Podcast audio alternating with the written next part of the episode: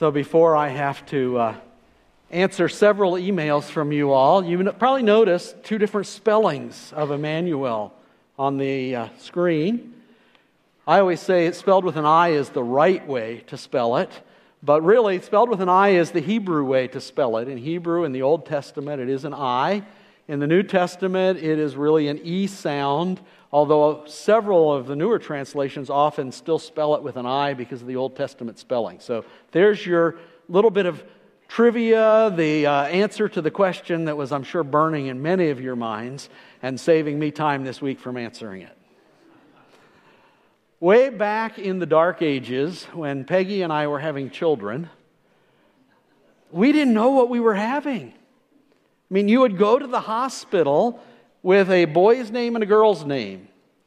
And then you would wait, and when the baby came, the doctor would say, It's a boy, girl, whatever.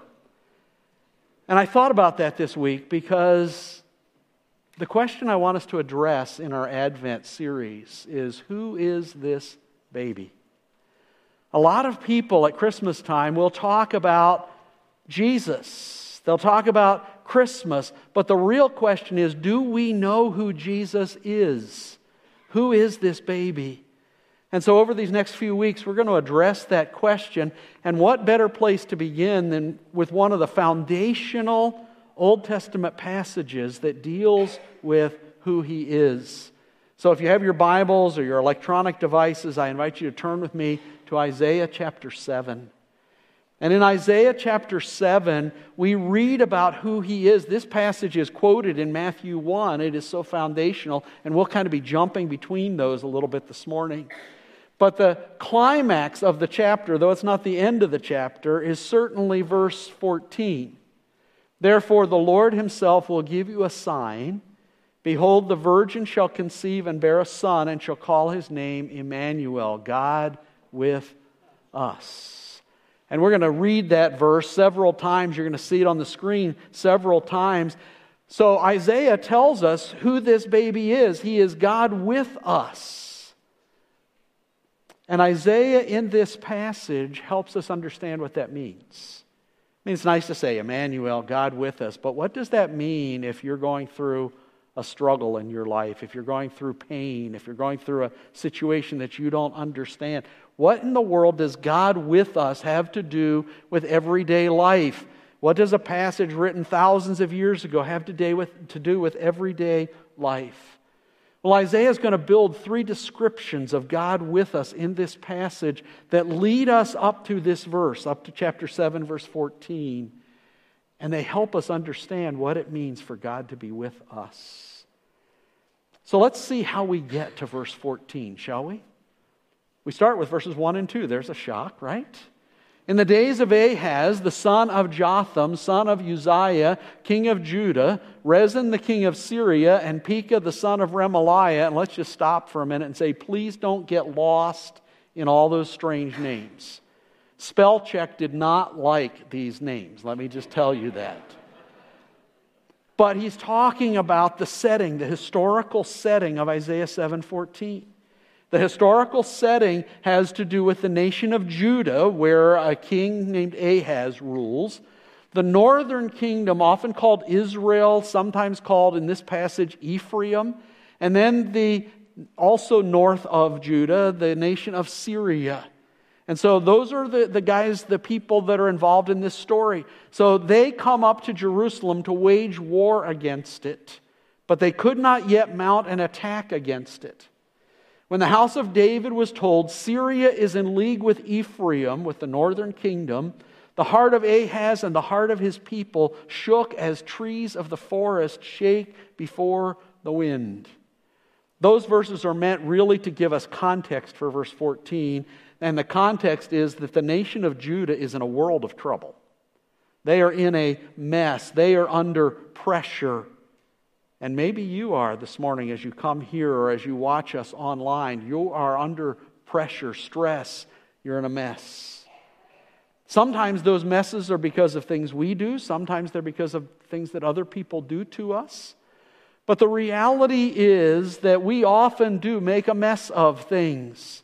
Our lives get very tangled up. And for the nation of Judah, that was certainly the case. They are ruled by the name, a man by the name of Ahaz, which may not mean a lot to many of you, but Ahaz was a wicked king. If you want the backstory, you can read 2 Kings 16 or 2 Chronicles 28, and you'll get the backstory of all that we're looking at this morning. And in 2 Kings 16, we are told that Ahaz the king worshiped false gods, not Jehovah, the God of Judah. That he even went so far as to offer one of his sons as a sacrifice, a burnt offering, to one of the pagan gods. That's the context in which we get 714. And we're also told in these verses that Judah is under political pressure that two nations, the nation of Ephraim or the northern kingdom and the nation of Syria, are attacking Judah. It's not the first time. They've attacked at least two other times before this. And it's interesting because those two nations, the northern kingdom, Israel, and Syria, usually were at odds with each other.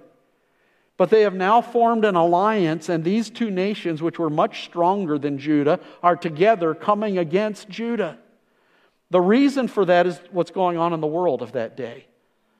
Assyria, not Syria, the nation of Assyria is on the rise. They are going to be the world power of the day.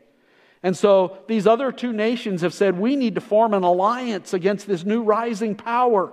And we want Judah to join us. And Judah said, eh, nope, not doing it. And so the northern kingdom and the Syrians decided, we will attack and we will force them to ally with us. And Judah is terrified of what's going on in the world. Isaiah gives us a word picture that they're shaking like the trees of the forest shake before the wind. Remember the windstorm a couple weeks ago? Remember being in my living room watching some of my neighbors' pine trees going like this and wondering if any of them were coming down in my yard in this storm. They were shaking in the wind, and that's the people of Judah and their king. They are terrified by what is happening in the world. So that's the context of Isaiah 7:14. You have bad leaders and a world crisis. Sound familiar? It's the story of humanity. And it's in that story that we get God with us. Matthew records it this way She, Mary, will bear a son and you shall call his name Jesus, for he will save his people from their sins. And then he quotes the prophecy from Isaiah. See, we have a problem. It's not just bad leaders and it's not just crises in our world, it's sin. It's a bigger problem. Israel was under the thumb, or Judah was under the thumb of these two nations. When Matthew writes this passage, they're under the thumb of Rome. But our problems are much bigger than the northern kingdom or Syria or Assyria or Rome, our problem at the depth is sin. That every one of us are trapped in our sins. We have all sinned, Paul says, and we've fallen short of God's glory. And the wages of that sin is death, eternal separation from God forever. But Jesus came into our mess and he came to deliver us from our sin. See, it's almost like we're in a bad nightmare and you're being held hostage by a gunman, and suddenly that gunman turns and you look and it's you. You're being held hostage by you. And that's where we really are. It's our sin, our rebellion against God that holds us hostage. And the deliverer came Jesus came and he died on a cross to pay for our sins and he rose again showing that his payment had been accepted so that you and I could be freed from our sin. And so Isaiah 7:14 at its very root is talking about your need and my need of deliverance from our sin. And it's reminding us that Jesus is the God who comes into the mess we've made. A lot of times when we think of Christmas, we have these idyllic kind of scenes of families and you know, probably epitomized by Hallmark movies and other movies like that, that, you know, everything ends up great at the end and it's snowing and it's just beautiful. That's not what Christmas is really about. Christmas is really about God coming into the mess that we've made in our world, coming to rescue us from the mess that we've made of our world. And you may be sitting there thinking, or you may be watching online and thinking, well, my life isn't a mess. And that may be true in the physical sense. But if you've never trusted Jesus Christ as Savior, then you are trapped in your sin. Spiritually, you are a mess. And the only rescue, the only rescue, is through faith in Jesus Christ. That's the good news of Christmas that Jesus came into the mess to rescue you and me, and all we have to do is accept the gift of salvation that He offers to us because of what He did for us. And I know many of you have done that. For us, the message of Christmas is a reminder that whatever the mess is that you're dealing with, and maybe right now it isn't so bad, but it might be coming this week. You don't know, I don't know. It's a family situation, a work situation, a health situation, a financial situation, whatever it may be, if your life feels like a tangled mess, remember that Jesus is the God who comes into those messes, even when we're the ones who've made them. Which leads us to a second description that Isaiah gives that helps us understand who is this baby. He is the God who's coming assures us that God is still in control. So not only does he come into the mess, but we're reminded by the story that he's in control of the mess and he's capable of untangling the mess for us. His sovereign plan is being accomplished. And the call for us, as we're going to see moving through Isaiah's passage, is to trust. To trust that God really is sovereign over our mess that He really is capable of untangling it and bringing good out of our mess. And so God sends Isaiah to the king, Isaiah and his son. And the king is out and he is examining a water source. Because if you're expecting a siege, guess what? Water sources in your city become pretty important during the siege. So we pick up the story in verse 3.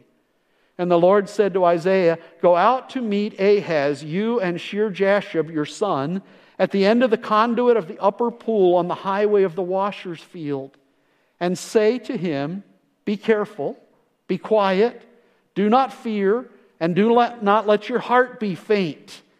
All of those words, those phrases, really mean the same thing. Be calm. And can't you hear Ahaz wouldn't you respond? Sure, that's easy for you to say, Isaiah.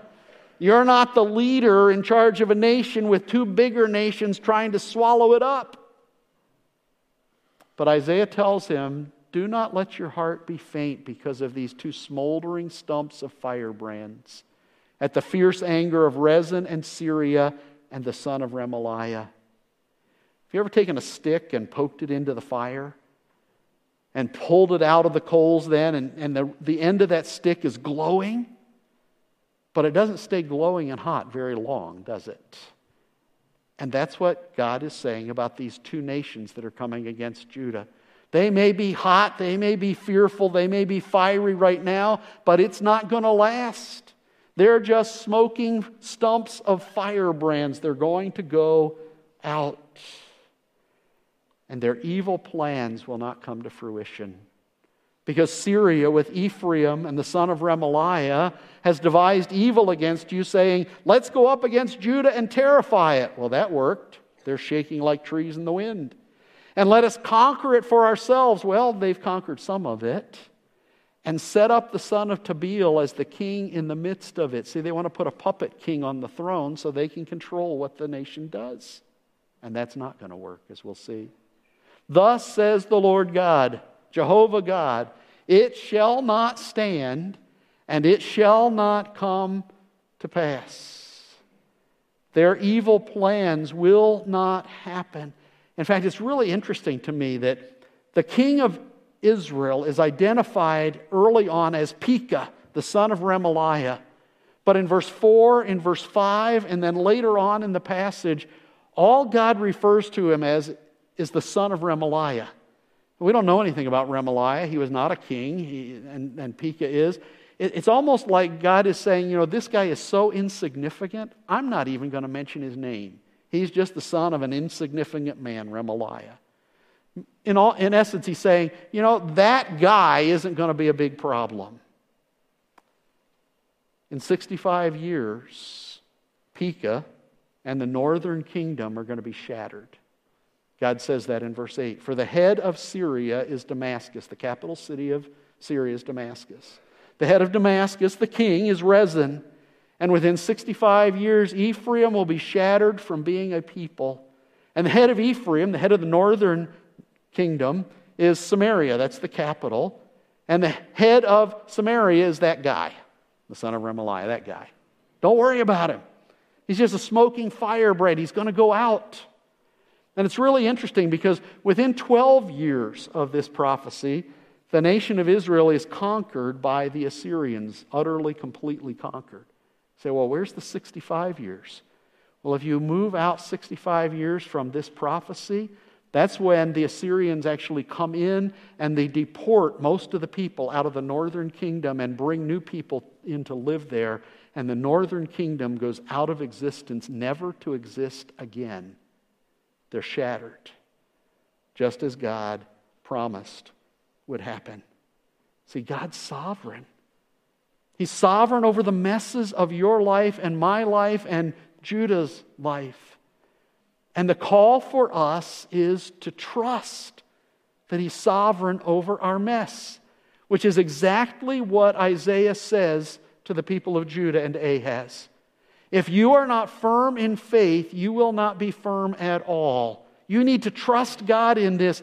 If you don't stand in faith, you will not stand.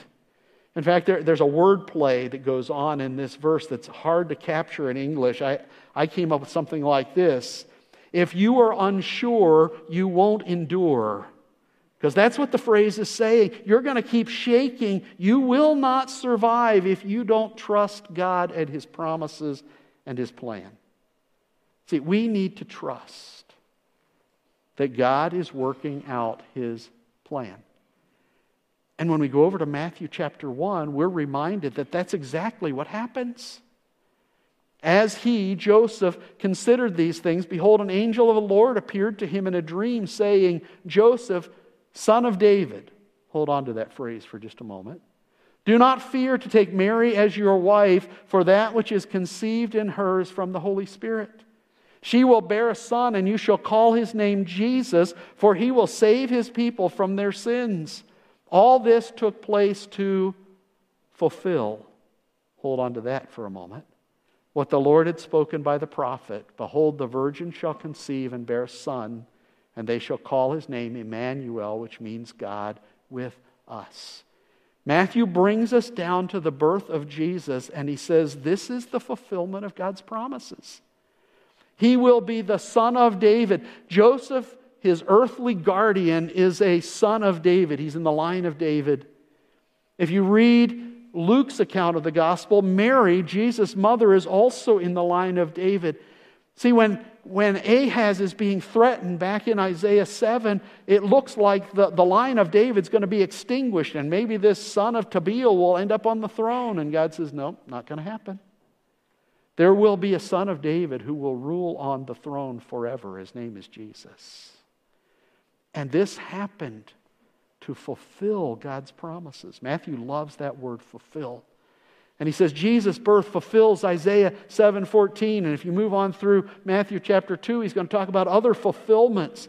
But it's just a reminder that Jesus came to fulfill the promise made all the way back in Genesis 3 of a deliverer who would come to undo the mess Adam and Eve made of the world that he came to fulfill the promises that God made to David about a son who would reign forever, that he came to fulfill Isaiah 7:14 and every one of God's promises that he makes to us. So who is this baby? He is the God whose coming assures us that God is still in control, that God keeps his promises. This holiday season, you may feel like your life is out of control. It's not. Now, it may be out of your control. It may be out of my control, but it's not out of his control. A cowboy decided that uh, he wanted to buy some life insurance. And so he contacted an insurance agent, and the agent came out to his ranch. And they sat down and began, you know, the long questionnaire that you got to do when you're doing that. And the, they came to the question. The agent said, Have you ever had any accidents? And the cowboy thought a minute and he said, Nope. And the agent said, Really? On a ranch this size, you, you've never gotten hurt? The cowboy said, Well, you know, there was that time a couple of years ago when a bronc threw me off. And, and then last year, a cow kicked me and broke some ribs. And Earlier this summer, a rattlesnake bit me in the ankle.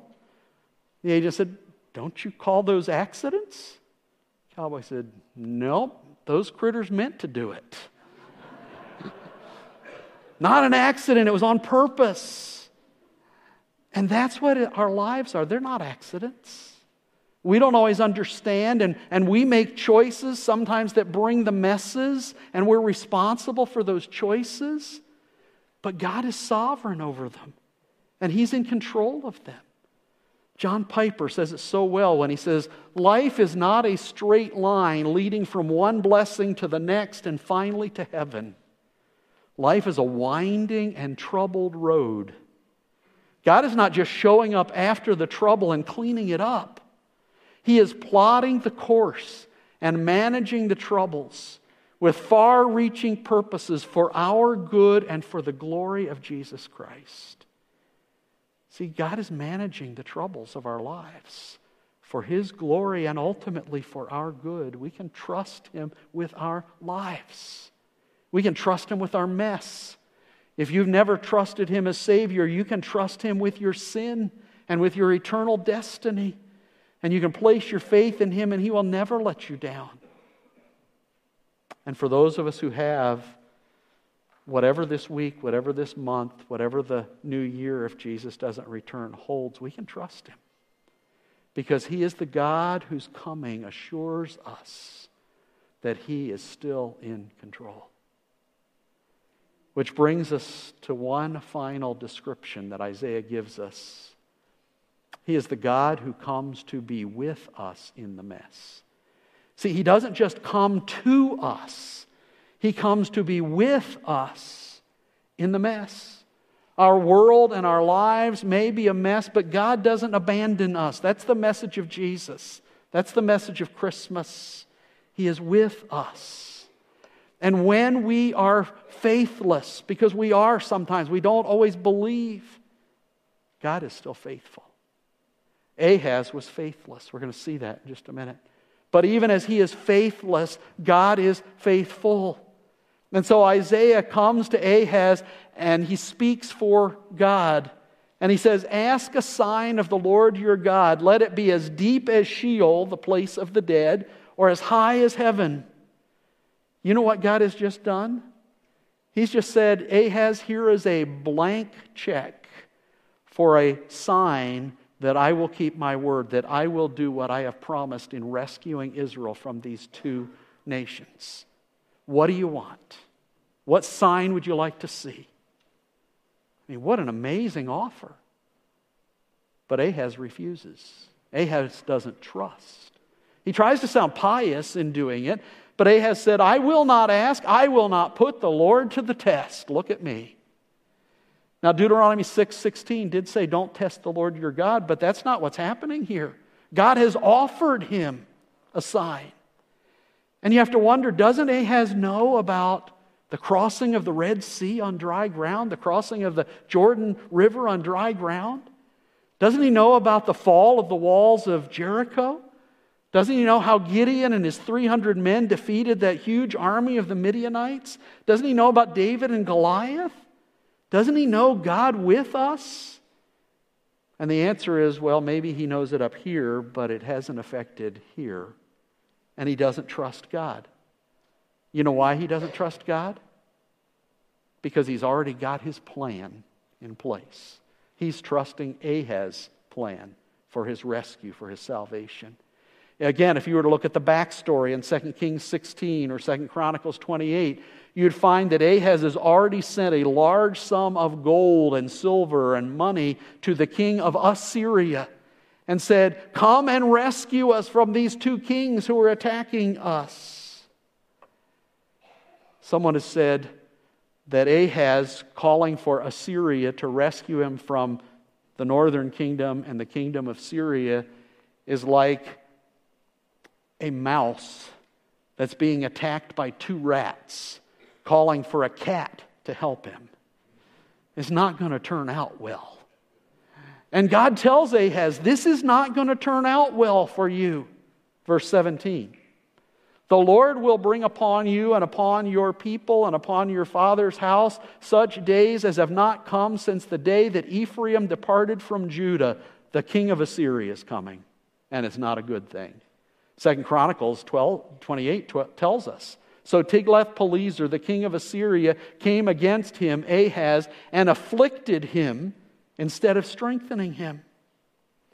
See, it seems at first like it works because the king of Assyria comes and he attacks the northern kingdom and he attacks Syria and they do withdraw. And it works until it doesn't, until the king of Assyria directs his attention south to Judah.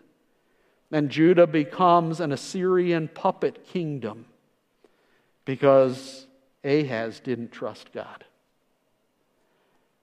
But in the midst of God's un, or uh, Ahaz's unfaithfulness, God is faithful. Isaiah says to Ahaz, Hear then, O house of David, is it too little for you to weary men that you weary my God also? If you were to move back a couple verses before this, God had said, Isaiah had said to Ahaz, The Lord your God is offering you a sign. See the subtle shift? It's no longer the Lord your God, it is my God. Ahaz has been rejected by God. He's been rejected. He is going to suffer, and the people will suffer the consequences of his lack of faith, his lack of trust in God. But even then, God is faithful. Because now we get to verse 14. Therefore, the Lord Himself will give you a sign. If you won't ask for one, God says, I will give you one.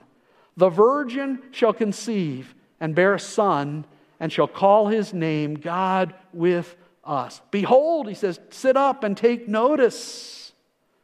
The virgin is going to have Emmanuel.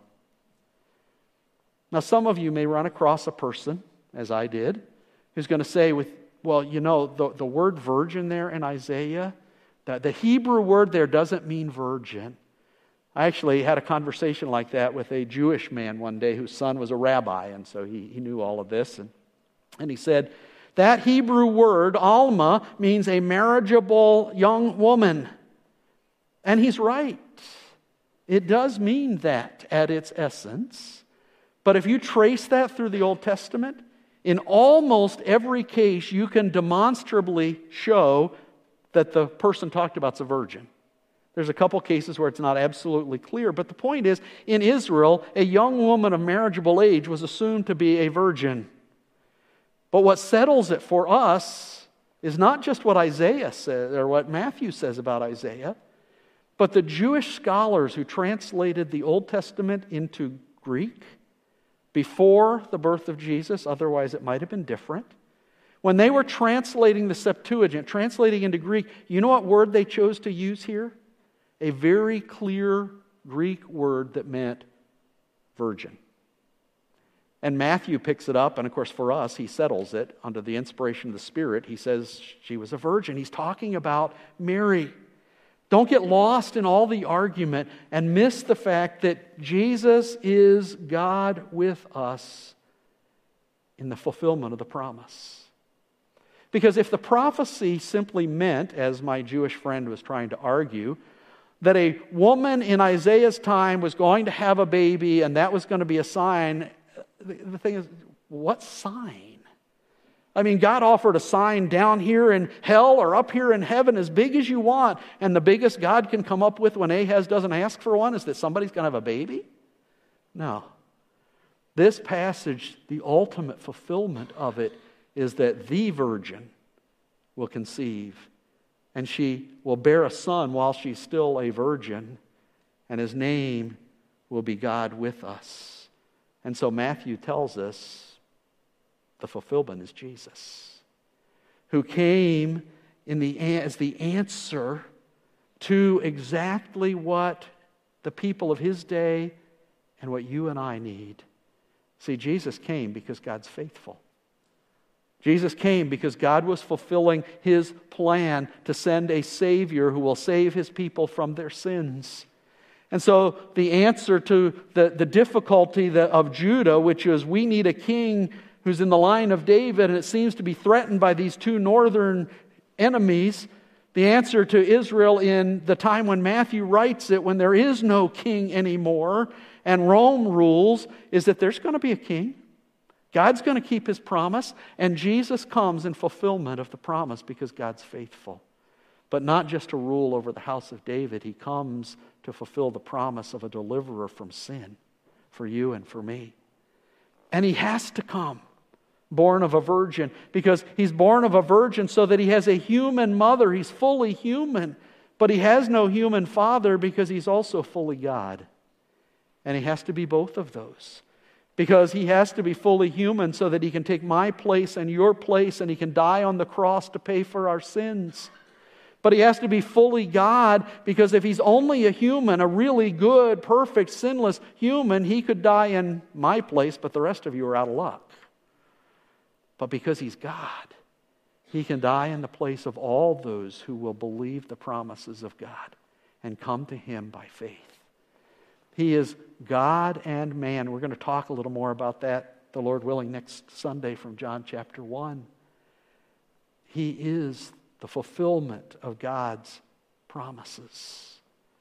So he is the God who comes to be with us in the mess. He gave up heaven for us. And in the middle of some of the messes of life, you and I can feel very alone, but the reality is we're not. If you're a child of God or you're a follower of Jesus, you're not. You're never alone because He's God with us. And God never abandons His people. And if He kept this promise, He will keep all of His promises. A pastor went to visit an elderly man in his congregation who was dying one day. And the man said, Pastor, as I approach death, I, have lived all my life clinging to the promises of God, but now I can't remember a one of them. And the pastor knew it was a combination of the wrestling with death and maybe the medication, but maybe a spiritual struggle going on. And he looked at him and he said, Brother, do you think God has forgotten any of the promises? And he said, No. No, He's faithful. He hasn't forgotten. And that's what you and I cling to. You and I may be faithless, but God is still and always faithful to us. He's God with us, just as He promised. Who is this baby? He's the God who comes into the mess we've made, assuring us that He's still in control and coming to be with us in the circumstances of life.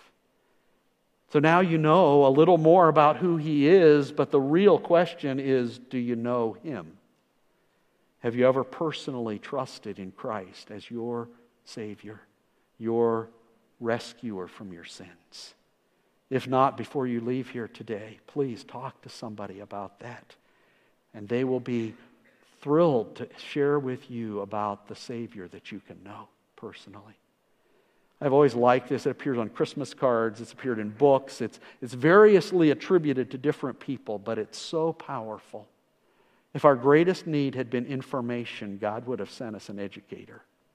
If our greatest need had been technology, God would have sent us a scientist. If our greatest need had been money, God would have sent us an economist. If our greatest need had been pleasure, God would have sent us an entertainer. But our greatest need was and is forgiveness. So God sent us a Savior, Emmanuel, God with us. Let's pray. Father, thank you for the gift of your Son, God in the flesh, to be with us and to rescue us. With our heads bowed and eyes closed, I just want to ask two questions. The first question I ask you is Do you know God with us? Do you know Jesus? Have you placed your trust in Him? Whether you're seated here in the worship center or watching online, that's a really important question. Do you know Jesus as your Savior? And if the answer is no, then right where you're seated, you can change that. You simply pray and tell Him that you know you're a sinner Tell him that you believe that he died on the cross to pay for your sins. Ask him to put that payment on your account to forgive your sins and to come into your life and to make you his child. You just put those in your own words and pray that, and he'll do it because he keeps his promises. And if you do that, I would love to talk to you. If you're watching us, give our office a call. For many of us who've made that decision, I have a question for us as well. Will we trust Him? Will we stand by faith? Because if we don't stand by faith, we will not stand at all. He's God with us, He's worthy of our trust. Thank you. Thank you, God, that you are worthy of our trust and you demonstrate that over and over again. But the greatest demonstration is the cross and the empty tomb. And we rejoice in that and ask that you would help us to be ambassadors of the message of salvation even in this Christmas season. We pray in Jesus' name. Amen.